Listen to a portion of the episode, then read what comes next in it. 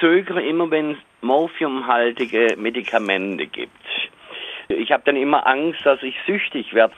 Die Frage ist, gibt es ungefährliche, vor denen ich keine so arge Angst haben muss? Ja, das ist ein ganz gutes Stichwort. Also ich will mal so zwei große Medikamentengruppen äh, mal darstellen. Das eine sind die Nicht-Opioid-Schmerzmedikamente, kennen wir alle, Aspirin, Ibuprofen, Paracetamol. Und das andere sind die Opioid-Schmerzmedikamente, das heißt Morphin und Verwandte. Und jetzt kommt die erste große Überraschung.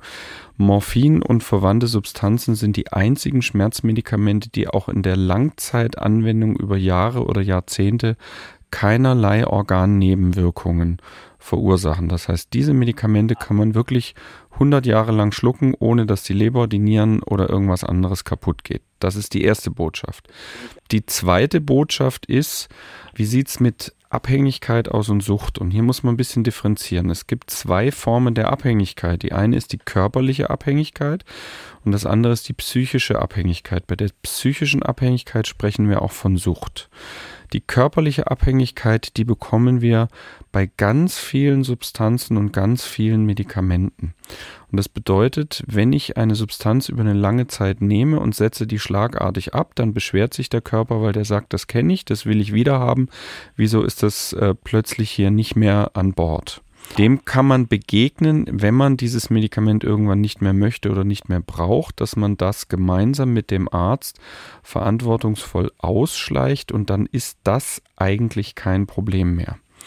Wenn man die psychische Komponente der Abhängigkeit anschaut, die man auch Sucht nennt, dann ist das Risiko, so etwas zu entwickeln, immer dann besonders groß, wenn wir schnell anflutende Medikamente haben, die sehr rasch sehr hohe Wirkstoffspiegel im Blut erzeugen. Das ja. heißt schnell und kurzwirksame Substanzen. Und dem sollte man als Arzt begegnen, indem man einfach verzögert wirksame Medikamente verordnet als Tabletten oder Pflastersysteme, die eben nicht rasch anfluten und eben nicht dieses Gefühl von Spaß im Kopf erzeugen. Und wenn dieses Gefühl nicht aufkommt, dann ist auch das Risiko einer psychischen Abhängigkeitsentwicklung, sprich einer Suchtentwicklung, nahe Null. Jetzt werden Sie aber sagen, ja, die USA hat jetzt gerade den äh, nationalen äh, Opioid-Notstand ausgerufen. Ja. Dort ist nämlich genau das passiert. Dort wurden Menschen schnell und kurzwirksame Medikamente verordnet, zum Teil über wenige Tage. Die hätten zum Beispiel nach einer großen Operation noch ein paar Tage länger diese Medikamente gebraucht und in einer anderen Darreichungsform.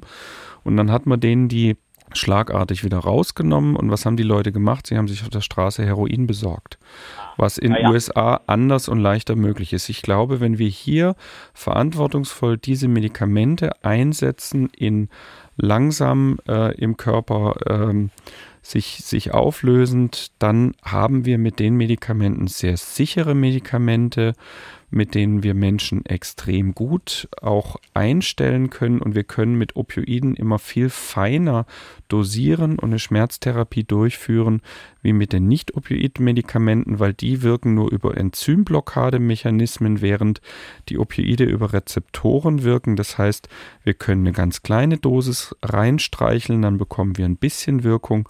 Wir können aber zum Beispiel auch bei Tumorpatienten richtig klotzen und diese Medikamente haben keine Dosisobergrenze. Das heißt also auch bei schlimmsten Erkrankungen, wir haben immer noch eine Bewaffnung und wir können jedem Menschen sagen, wenn du irgendwann das zehn- oder hundertfache brauchst, du wirst es bekommen und es wird wirken. Das sind keine Medikamente für einen banalen Kopfschmerz oder für Kleinigkeiten. Das sind hochwirksame Medikamente. Ja. Die müssen ähm, in die Hände von erfahrenen Ärzten, aber da sind die dann sehr segensreich,